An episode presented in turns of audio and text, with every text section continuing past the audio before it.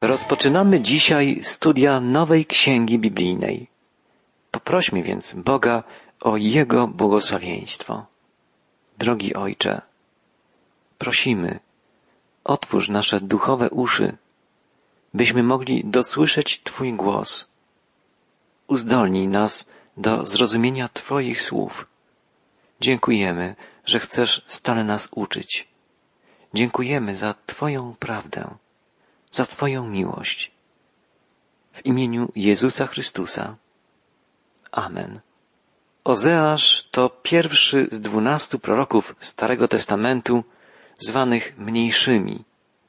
Za proroków wielkich uważa się Izajasza, Jeremiasza, Ezechiela i Daniela. Natomiast począwszy od Ozeasza po Malachiasza określa się proroków mianem mniejszych. Jest to jednak podział umowny. Właściwie wszystkich proroków Starego Testamentu możemy nazywać wielkimi. Wszyscy byli wybranymi przez Boga posłańcami, przekazującymi Jego wolę, Jego wyroki. W poselstwie każdego z nich zawarte są niepowtarzalne, bezcenne, niezwykle ważne prawdy. Prorocy, zwani mniejszymi, byli wielkimi patriotami, ostrzegali swój naród przed konsekwencjami oddalania się od Boga, przed skutkami łamania praw, które On dał Izraelowi. Napominali naród wybrany za jego odstępstwo, za bałwochwalstwo, niemoralność. Zapowiadali upadek państwa, świątyni, upadek rodziny.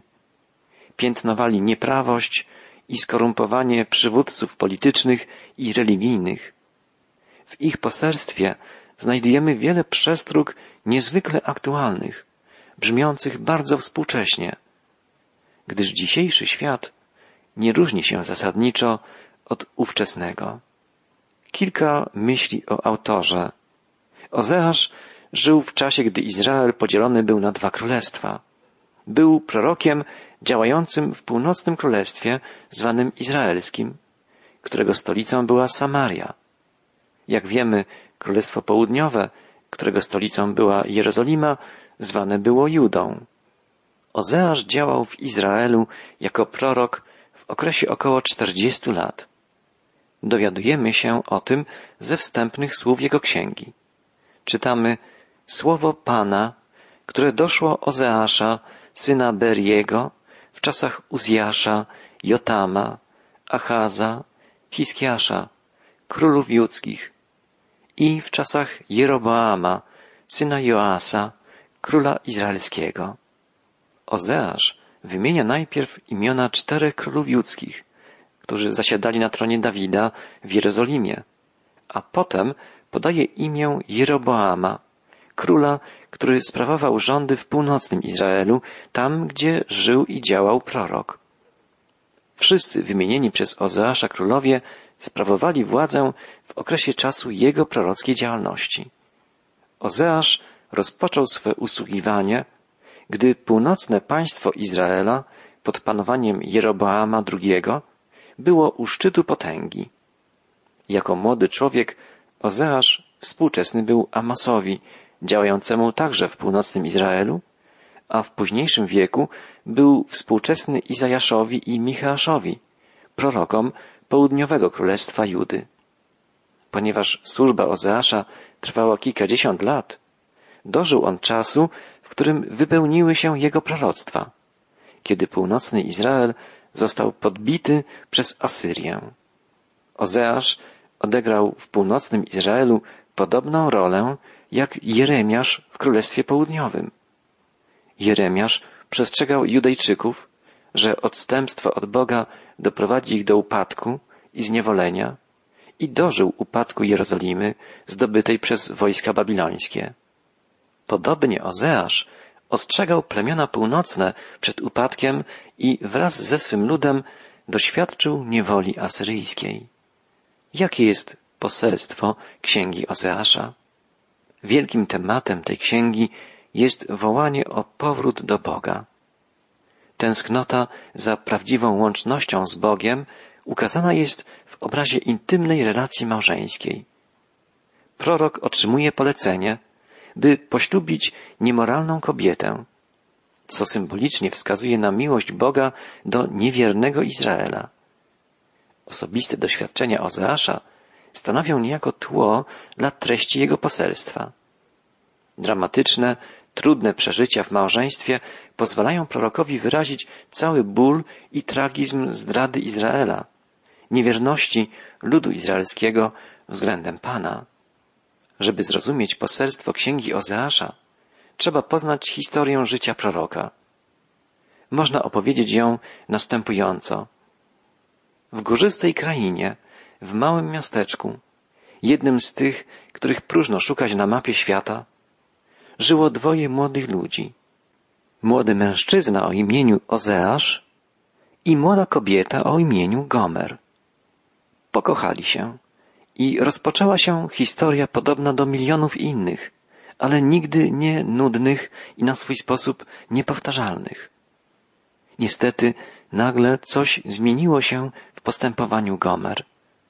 Z niewiadomych przyczyn zaczęła prowadzić niemoralne życie. Ozeasz ze złamanym sercem znalazł się w wielkiej rozterce. Zgodnie z prawem mojżeszowym powinien przyprowadzić Gomer do starszych miasta i wydać ją na śmierć przez ukamienowanie, bo taka była kara przewidziana za popełnienie cudzołóstwa. Czy to nie przypomina nam innej historii, która wydarzyła się około 700 lat później w tej samej krainie, gdzie w mieście Nazaret pewien mężczyzna zaręczył się z młodą kobietą o imieniu Maria. Józef także rozważał, co robić. Podstawową różnicą było to, że jego przypuszczenia były błędne i musiały być skorygowane przez posłańca nieba, anioła Gabriela. Natomiast w przypadku Ozeasza było inaczej. Gomer naprawdę była winna.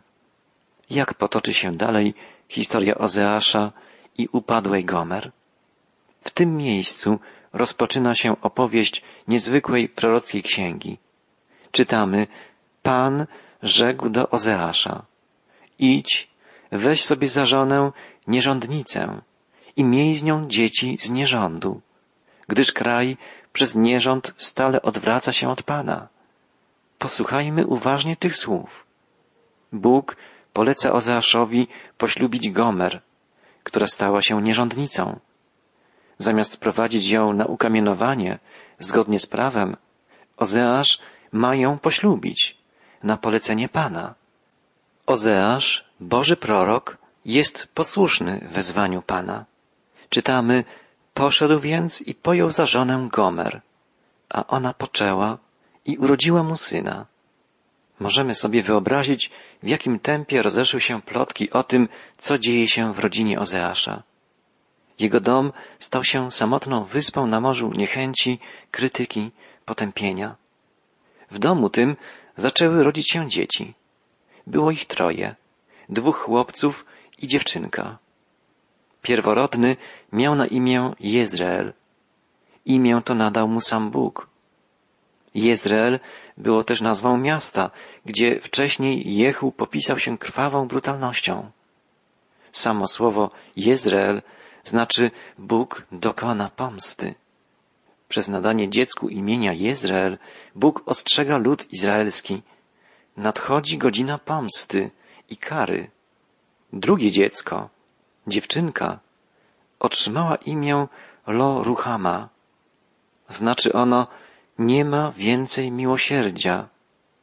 Nie ma więcej miłosierdzia dla nieposłusznego ludu. Imię to tłumaczy się też jako niemiłowana, ta, która nie zaznała miłości Ojca.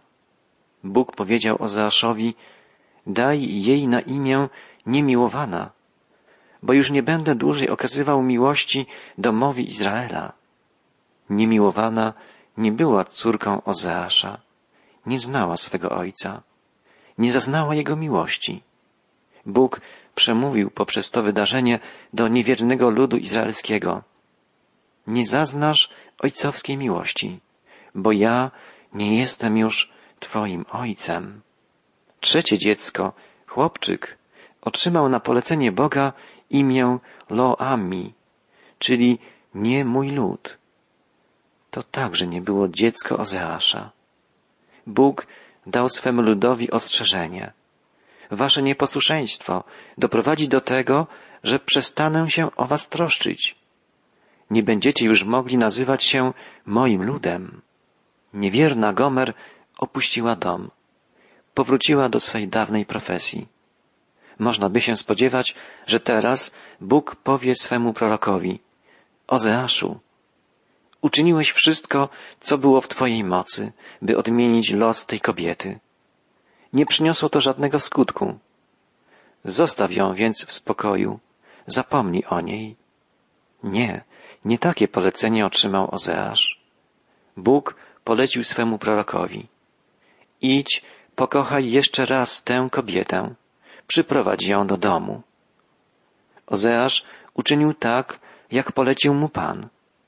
Musiał jednak wykupić Gomer, gdyż w międzyczasie ona, co nie było rzadkością w tamtych czasach wśród kobiet lekkich obyczajów, sprzedała się w niewolę. Prorok zapłacił za nią wysoką cenę. Wykupił ją i przyprowadził na powrót do domu. Jakże to piękny, alegoryczny obraz miłości naszego Pana i Zbawiciela. On stworzył nas z miłości. Należeliśmy do Niego. Ale poprzez upadek w grzech, z powodu nieposłuszeństwa, oddaliliśmy się od Niego. I nasze wysiłki, nasze uczucia, naszą miłość skierowaliśmy w inną stronę. Związaliśmy się z innymi osobami, sprawami, ideami.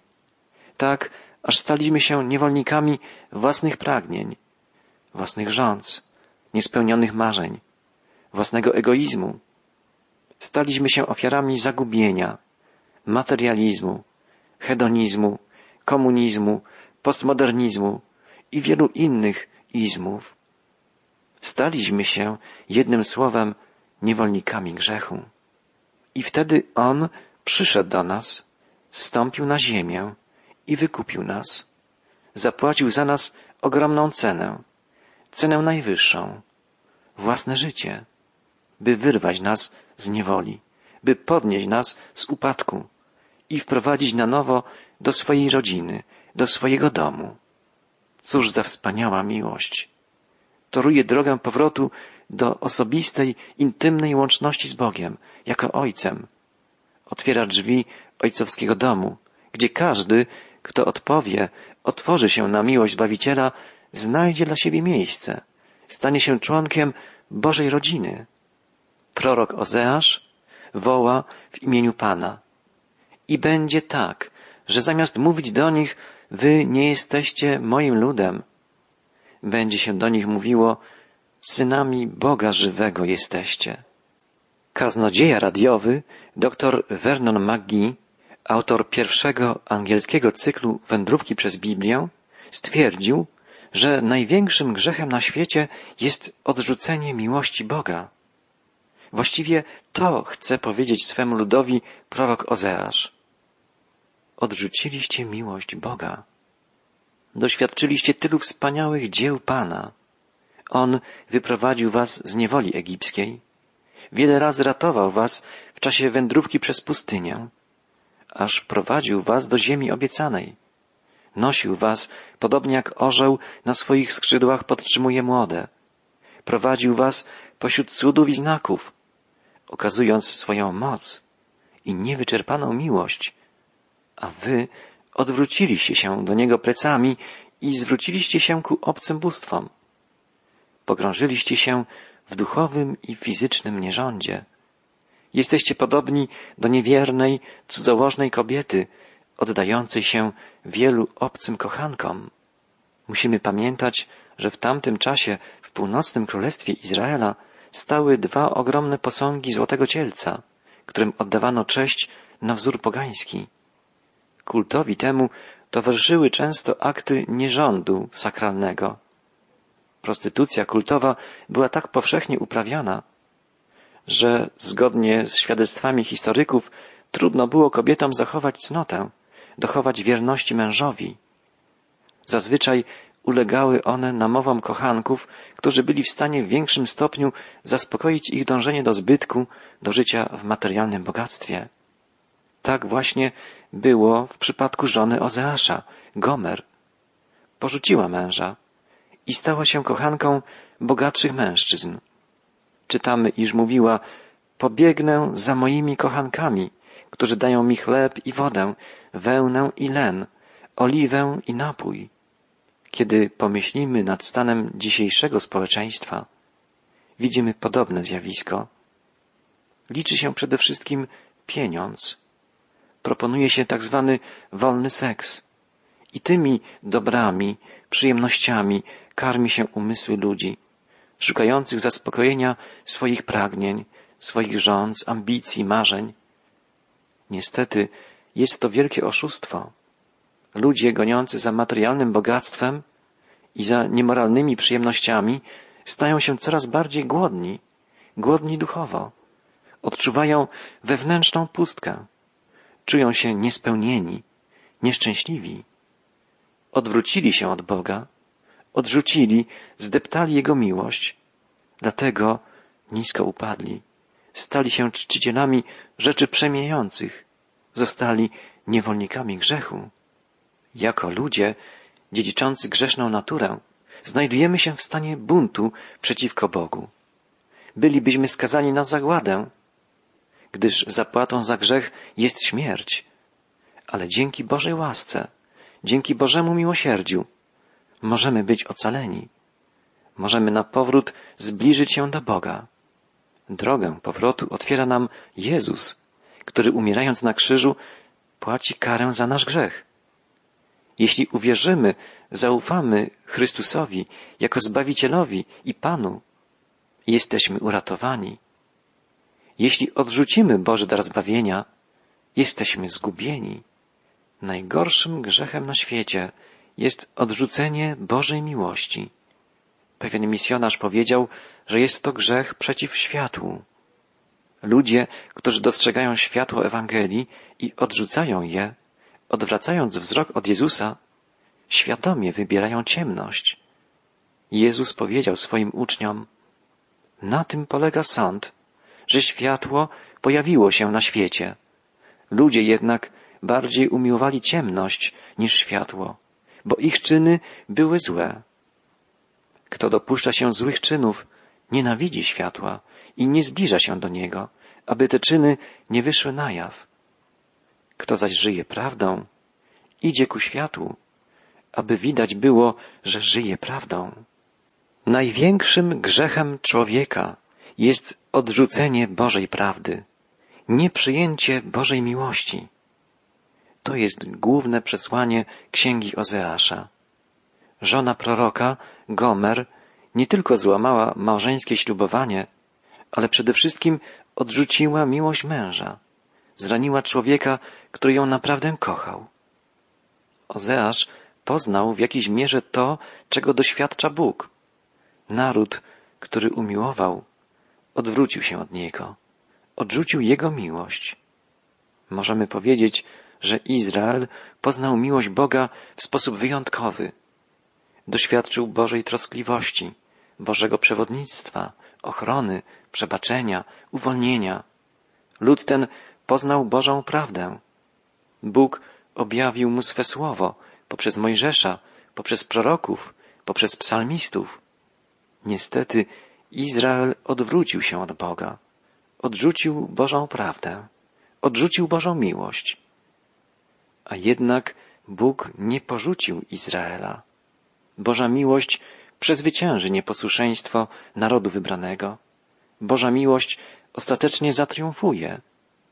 Spójrzmy na kilka wersetów wyjętych z księgi Ozeasza. W czwartym rozdziale prorockiej księgi znajdujemy takie słowa. Efraim zaprzyjaźniony jest z bałwanami, związał się z gronem pijaków. Efraim to inna nazwa Izraela. Tak określali prorocy północne królestwo izraelskie, gdzie rozwinęły się liczne kulty pogańskie, a bałwochwalstwo sprzęgało się z niemoralnością. Izrael, Efraim stoczył się w duchowe i moralne cudzołóstwo. A jednak Bóg nie odrzuca go, nie wydaje go na pastwę grzechu. Czytamy dalej, jakże mógłbym cię porzucić, Efraimie, zaniechać ciebie, Izraelu. Jakże mógłbym zrównać ciebie z Adam, postąpić z tobą jak z Seboim. Zadrżało we mnie serce, byłem głęboko poruszony. Bóg oznajmia, że nie porzuci swego ludu. Nie może tego uczynić. Zbyt mocno go kocha. Dlatego Bóg polecił Ozeaszowi pójść jeszcze raz i wykupić Gomer, sprowadzić ją do domu. Dlatego, by prorok wiedział, co czuje Bóg, gdy jego miłość została odtrącona przez naród wybrany. Miłość Boża jest jednak niepokonana, jest potężna, wielka, przezwycięży nieposłuszeństwo Izraela.